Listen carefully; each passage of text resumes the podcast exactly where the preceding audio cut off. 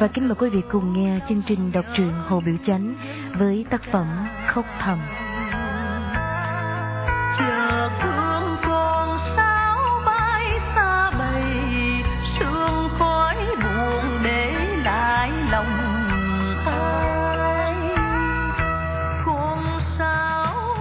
Cuối tháng 3, trời bắt đầu mưa một đám rất lớn.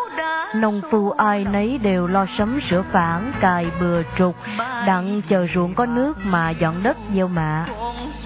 Vĩnh Thái xuống nhà Hương Hạo điều chơi và biểu anh ta đi nhắc tá Điền đặng họ tới giai bạc quặng giai lúa.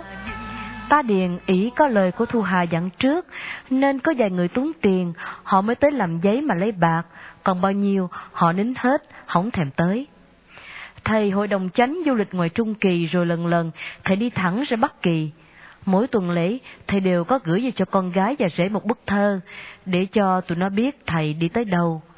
Bức thư chót thầy gửi tại Hải Phòng, và thầy nói sẽ đi xem Vịnh Hạ Long. Đã hơn hai tuần rồi, Thu Hà không được tin của cha nữa. Một buổi sớm mai, Vĩnh Thái đang rầy và người ta điện ở nhà trên về sự không chịu hỏi bạc, còn Thu Hà thì mắc dạ sắp con nít ở dưới nhà dưới cho tụi nó đọc dần. Thình lình có một cái xe hơi chạy vô cửa, rồi thằng Tùng la ôm rằng, Thấy về, thấy về! Thu Hà lật đật đi lên nhà trên, thấy cha xuống xe rồi mà còn đương đứng ngoài cửa ngõ, thì cô mừng quýnh, cô chạy ra chào cha, rồi có thằng Tùng dắt hành lý đem vô. Vĩnh Thái thôi rời tá điền nữa, chàng cũng chạy ra cửa mà mừng thầy hội đồng.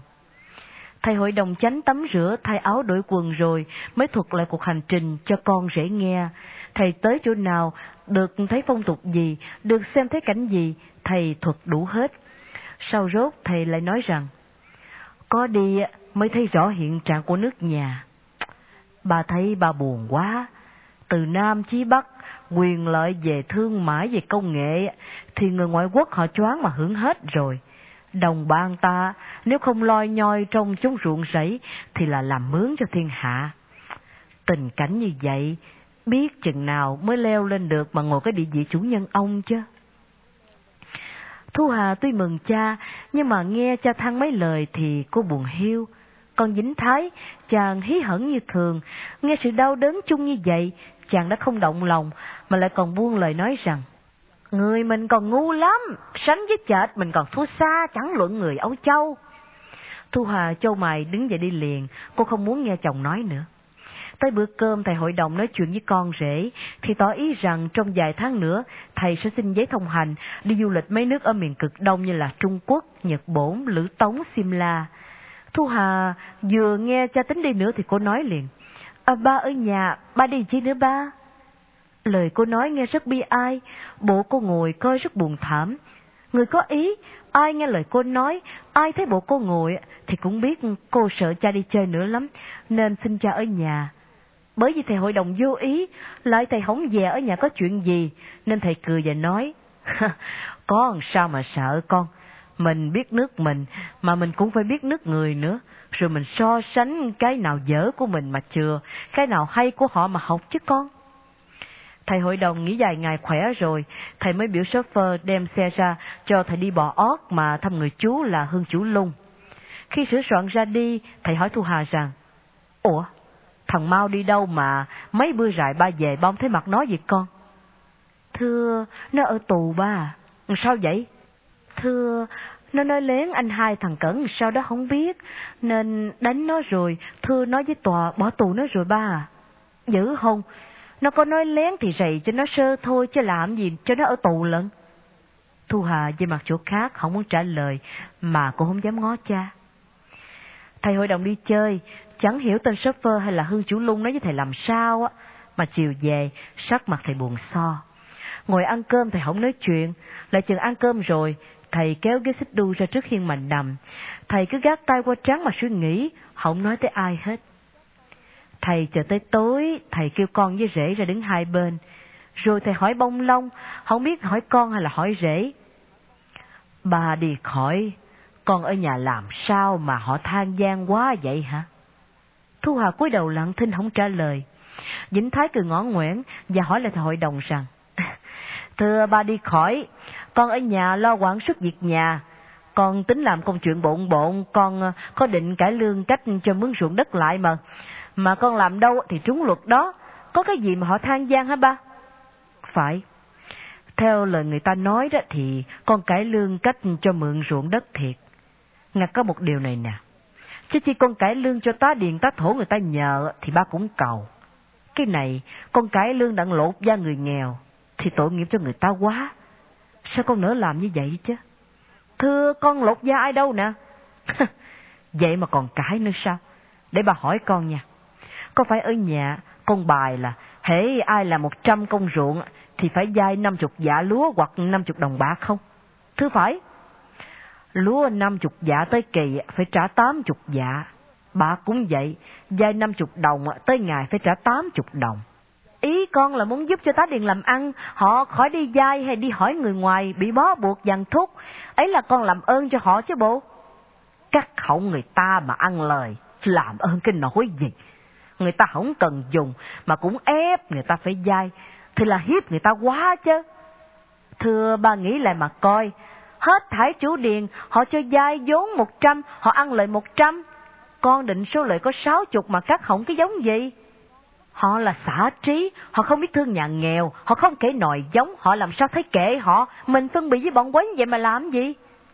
Có đi tu thì mới làm phước, chứ hãy ra làm ăn thì phải tính lợi chứ ba. Ở bên Tây cũng vậy hả, hãy gặp cái gì có lợi thì phải làm, chứ ở nhân nghĩa quá thì làm sao mà giàu được. Thở nay, nói thiệt với con nha, ba thương con nhà nghèo lắm, giết nhà nghèo đặng mà làm giàu, ba không thể làm được con à. Còn tá điền của mình á, thì mình phải để đất cho người ta ở. Con bày đặt thâu tiền đất như vậy làm chi vậy không biết nữa. Thưa, đất ba mua cũng bạc ngàn chứ bộ, lại nhà nước đánh thuế, chứ có chuẩn miễn cho ba đâu à. Nếu mà ba cho thiên hạ ở thí vậy á, rồi ba lấy tiền đâu mà đóng thuế? đóng thuế lại phải hết bao nhiêu đó mà phải cán cho tá điền chịu chứ. Mình đóng thuế cho nhà nghèo họ được yên ổn, lại hại gì hay sao? Trời ơi, ba ở như vậy thì gia tài của ba nhà nghèo hoang hết còn gì? Theo lẽ tự nhiên đó, kẻ khôn thì phải thương kẻ dại, kẻ giàu phải giúp người nghèo chứ con. Nếu không thương không giúp nhau, thì sao gọi là nghĩa đồng bào đồng loại cho được? Mà con buộc dai và con thâu thổ cư cũng chưa ác cho lắm.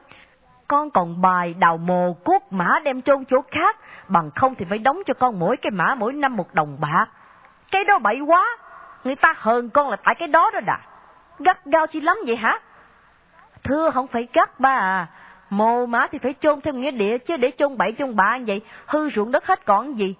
Ruộng đất giá một ngày một thêm mất nếu không gìn giữ cho họ phá tán thì mất giá còn gì ba. Thà là ruộng của ba mất giá con à, chứ ba không nỡ đào mồ cuốc mã ông bà người ta đâu con. Thầy hội đồng nói rất nghiêm chỉnh, làm cho Vĩnh Thái không dám cãi nữa. Thầy lặng thinh suy nghĩ một hồi rồi thầy nói.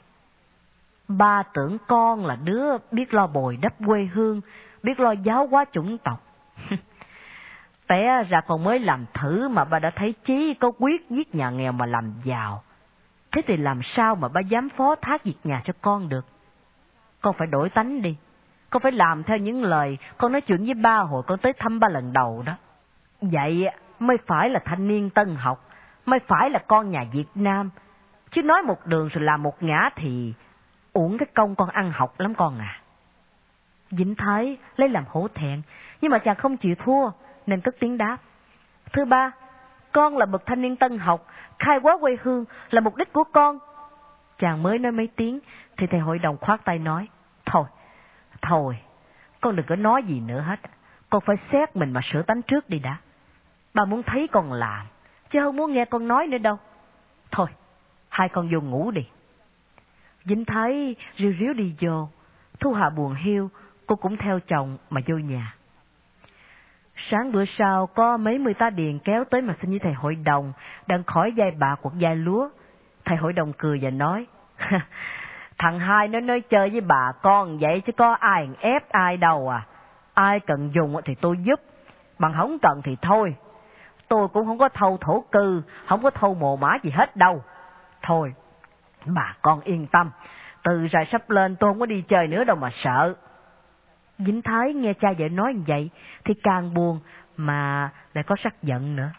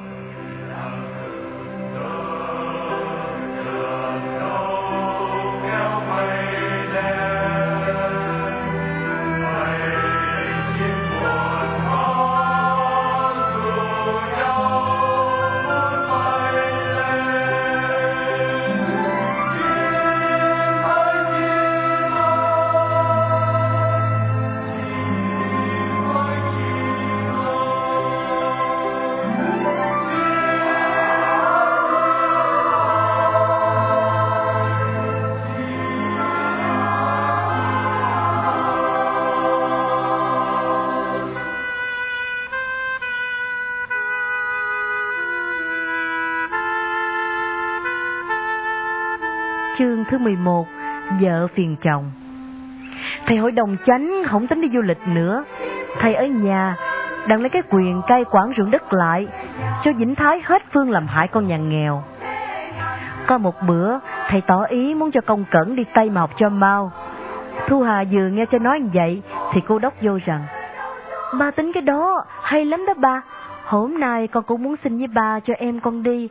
Nhưng vì sợ ba không vui lòng Nên con chưa dám nói Thầy hội đồng liền đi lo xin giấy tờ Rồi thầy lên trường Đem công cẩn về ở nhà chơi ít bữa Đặng có mà xuống tàu Thu Hà lăn xăng, lo mai áo quần, lo mua rương tráp, sửa soạn hành lý cho em đi. Gần tới ngày tàu chạy, thầy hội đồng với vợ chồng Vĩnh Thái đều đưa công cẩn lên Sài Gòn dính Thái với thầy hội đồng mắc đi mua giấy tàu và đổi ít trăm quan tiền tây cho công cẩn, bỏ túi xuống tàu mà xài. Thu Hạ trong khách sạn với em, cô thừa dịp vắng chồng vắng cha mới nói với em rằng Ba má sanh có hai chị em mình thôi hả? Phần chị là gái, chẳng kể chi. Có một mình em là trai. Em phải gắng sức mà học cho thành công nghe em. Đặng ngày kia em trở về đó, em lo bồi đắp cho quê hương, em làm rỡ ràng cho giống dòng. Em phải ghi trong trí mà nhớ luôn rằng, em đi du học á, là học cho quê hương, học cho chủng tộc, chứ không phải học cho có trí thức, đừng dễ kiếm gạo kiếm tiền, hoặc học cho khôn ngoan, đừng hiếp kẻ ngu dại như họ vậy. Cái thân chị bây giờ đó, còn cũng như mất, sống mà không có chủ hướng, không có mục đích em à. Gẫm chẳng khác nào một khúc cây khô, đã không có ích chơi cho đời, mà sợ e ngày kia chẳng khỏi làm buồn cho ba nữa. Chị nghĩ tới phần số của chị. Thiệt, chị tức không biết chừng nào. Thu Hà nói tới đó rồi, cô khóc dầm về, không nói được nữa.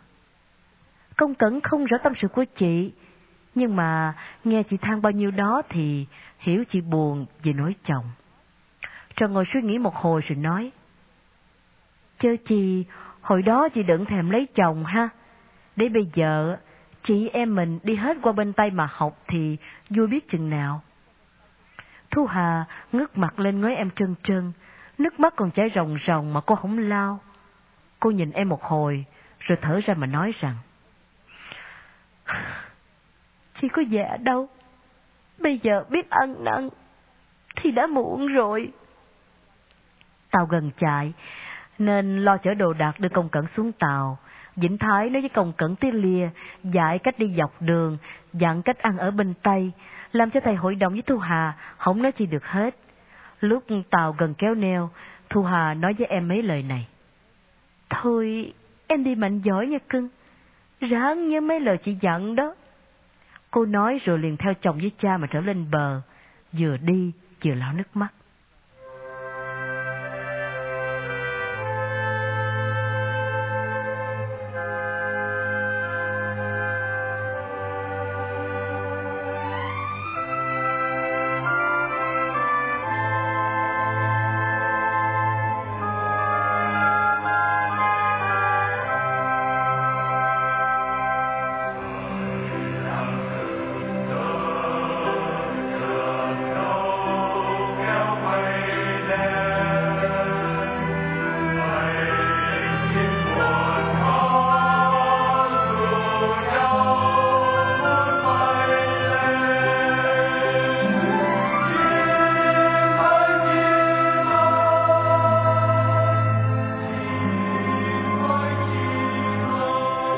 Cất tiền bán lúa cho dây bạc hay là cho mướn.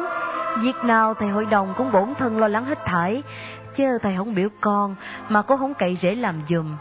Vợ chồng Vĩnh Thái cứ ăn ở không vậy. Thu Hà nhờ có cha ở nhà nên cô bớt buồn, lại nhờ mấy mươi con nít trong xóm tới học đó nữa. Cô mắc dạy dỗ săn sóc tụi nó nên quên nỗi niềm tâm sự được chút đỉnh. Vĩnh Thái mất quyền cai quản, chàng lấy làm phiền, chàng nghĩ vợ kẻ dạch với cha, nên cha mới hết tin cậy. Bởi vậy, tuy chàng không nói ra, song trong trí chàng quán vợ lắm.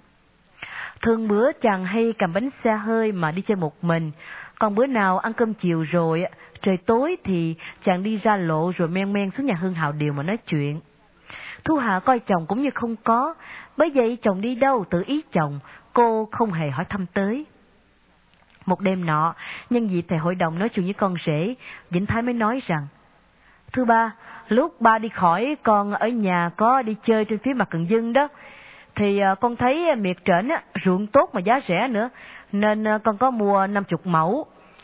Tuy con mua 50 mẫu nhưng bây giờ thành tới 150 mẫu bởi vì có hai miếng đất cặp hai bên đó, cộng lối 100 mẫu, họ khai phá trồng tỉa hết rồi, xong họ chiếm đất quốc gia mà họ không có khẩn. Con dọ chắc rồi nên con à, đã vô đơn xin khẩn tại quan chủ tỉnh. Thì à, sớm muộn gì hai miếng đất đó cũng sẽ về con. Con tính ở không cũng vô ích, Vậy à, con xin ba cho con mượn à, một ngàn đồng, đặng con làm vốn, lên à, mặt cần dưng cày cái sơ đất của con đó chơi. Mùa rồi họ làm lúa xả trúng dữ lắm, con chắc sẽ làm được. Lại có anh Hương Hào Điều, anh hứa coi dùm cho con thì con không lo chi nữa. Thầy hội đồng lóng tai nghe rõ rồi, thầy mới quẩn đãi nói rằng, con muốn làm ăn thì ba giúp tiền cho, cái đó thì được. Nhưng mà ba khuyên con nha, có tính giật đất của người ta đó như vậy, ác lắm đã. Người ta đổ mồ hôi xót con mắt mới khai phá được một khoảnh đất mà cây lúa. Nếu con lập mưu kế mà lấy của người ta như vậy, tức người ta, họ không dung con đâu đã. Thưa ba, việc đó không hại gì, hãy mình làm đủ phép thì thôi hả. Mà như ba không muốn cho con khẩn á, thì à, để con làm thử 50 mẫu đất của con trong một mùa coi như khá thì con ờ, kiếm đất chung quanh mà mua thêm nữa. Mỗi năm mua thêm một miếng có lẽ một ngày kia cũng sẽ nhiều được. Bây giờ ờ, con phải khởi sự cất một cái nhà với lại mua vài đôi trâu. Thầy hội đồng gật đầu nói, như con mua đất mà làm thì được, để ba giúp vốn cho con đặng cất nhà mua trâu. Bây giờ con muốn lấy bao nhiêu tiền? Thưa một ngàn, để sáng rồi ba sẽ đưa cho. Mà con nói thằng Hưng Hạo Điều nó sẽ giúp với con. Nó đi lên trển rồi ai làm ruộng cho nó dưới này. Thưa ảnh lên xuống ba, hễ dưới này có việc làm thì ảnh về, chừng nào rảnh thì ảnh ờ, chạy lên trển coi giùm cho con. Ruộng dưới này dễ, chỉ ờ, mướn người ta làm cũng được, đâu có cần có ảnh ba. Nếu nó liệu giúp được cho con vậy càng tốt. Nó là đứa trung tính, con tin cậy được, chứ đứa khác không xong đâu đã. Thưa, anh đã hứa chắc với con rồi, con ờ, cũng có hứa hễ chỗ nào mà họ có bán ờ, năm mười mẫu gì đó, thì con sẽ thưa với ba giúp bạc cho ảnh mua, đặng ảnh làm riêng. ảnh nghe nói vậy cơ bộ ảnh ham lắm. Mùa màng tới rồi, nếu muốn làm thì làm riết đi, chứ không thì trễ đã. Thưa hãy ba đưa bạc là con đi làm liền hả? Để sáng rồi ba đưa. Sáng bữa sau, thầy hội đồng đưa cho Vĩnh Thái một ngàn đồng bạc. Vĩnh Thái bổn thân đi xuống kêu Hương Hào Điều lên sửa soạn đặng đi mặt cần dân. Thầy hội đồng thấy Hương Hào Điều thì nói, Mày à, thảo công việc làm ruộng, ráng giúp sức với thằng hai nha. hễ nó có cơm thì tự nhiên mày có cháo. Làm đi, làm thử một mùa coi, nhưng có khá à, tao à, giúp bạc cho mày mua miếng đất mà làm riêng. Hưng Hào Điều nghe chú hứa giúp bạc mua đất thì anh lấy làm đắc ý, nên cơ bộ sốt sắng, sửa soạn mà đi lắm. Ăn cơm sớm mai rồi, Vĩnh Thái lấy xa hơi mà chở Hưng Hào Điều đi mặt cần dưng.